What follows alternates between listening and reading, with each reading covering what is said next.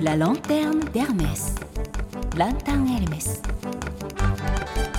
にせんにじゅうよねん、エルメスの年間テーマはフォーブルの魂。パリフォーブルサントノーレのエルメスだいいち号店のスピリットを銀座メゾンエルメスと特設サイトランタン・エルメス、そしてラジオからお届けします。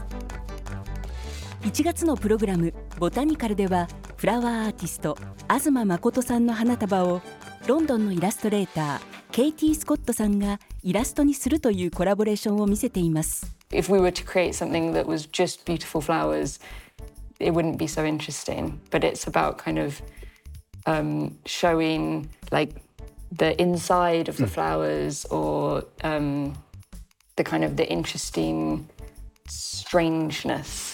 ただ美しいだけの花を描いても、それほど面白いものにはならないと思うんです。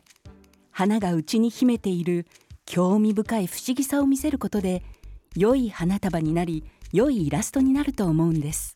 How did you feel seeing the final illustration and what kind of inspiration did it give you?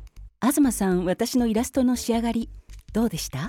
本当にお花って伝えたいことって、そんなにこうなんか出にくいっていうか、僕はなんか語るよりも作品そのもので語りたいって常に思うんだけど、なんかそれを今回初めてケイティがイラストに全く同じ形をイラストを起こすことによって、なんかそれを持つ意味、花の作品の意味みたいなのがあのより人に伝わりやすくなったような感じがしました。東誠さん、ケイティ・スコットさんのコラボレーションの全貌はランタン・エルメスサイトで公開中。